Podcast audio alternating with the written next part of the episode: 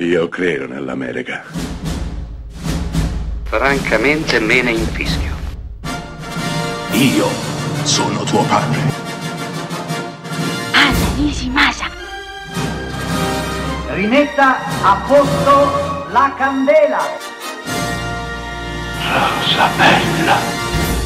Un ragazzo pieno di dubbi sul proprio futuro incontra nello scantinato dell'Università di Harvard un barbone che sta lì per difendersi dal freddo. Beh, I due faranno sorprendentemente amicizia anche perché il barbone si è impossessato della tesi di laurea del ragazzo e per restituirgliela pretende un pasto caldo e un tetto sopra la testa. Tra i due quindi nascerà una sorta di complicità che porterà entrambi a crescere e a cambiare, ma soprattutto determinerà il futuro e la maturità del ragazzo stesso. Quella che vi ho appena raccontato è la trama di un film intitolato 110 Elode, interpretato da Joe Pesci, Brendan Fraser e Patrick Dempsey. È un film del 1994. Joe Pesci veniva dall'Oscar per quei bravi ragazzi di Scorsese e questo film, apparentemente innocuo e terribilmente simile all'attimo fuggente, devo dire sarebbe da riscoprire. Intanto per la magnifica sequenza in cui Joe Pesci spiega che cosa sia la democrazia in un'aula di università e poi per i dubbi che mette in campo. Si parla di ragazzi che credono di sapere già tutto, di avere già tutto quanto pianificato e di come questo sia assolutamente sbagliato perché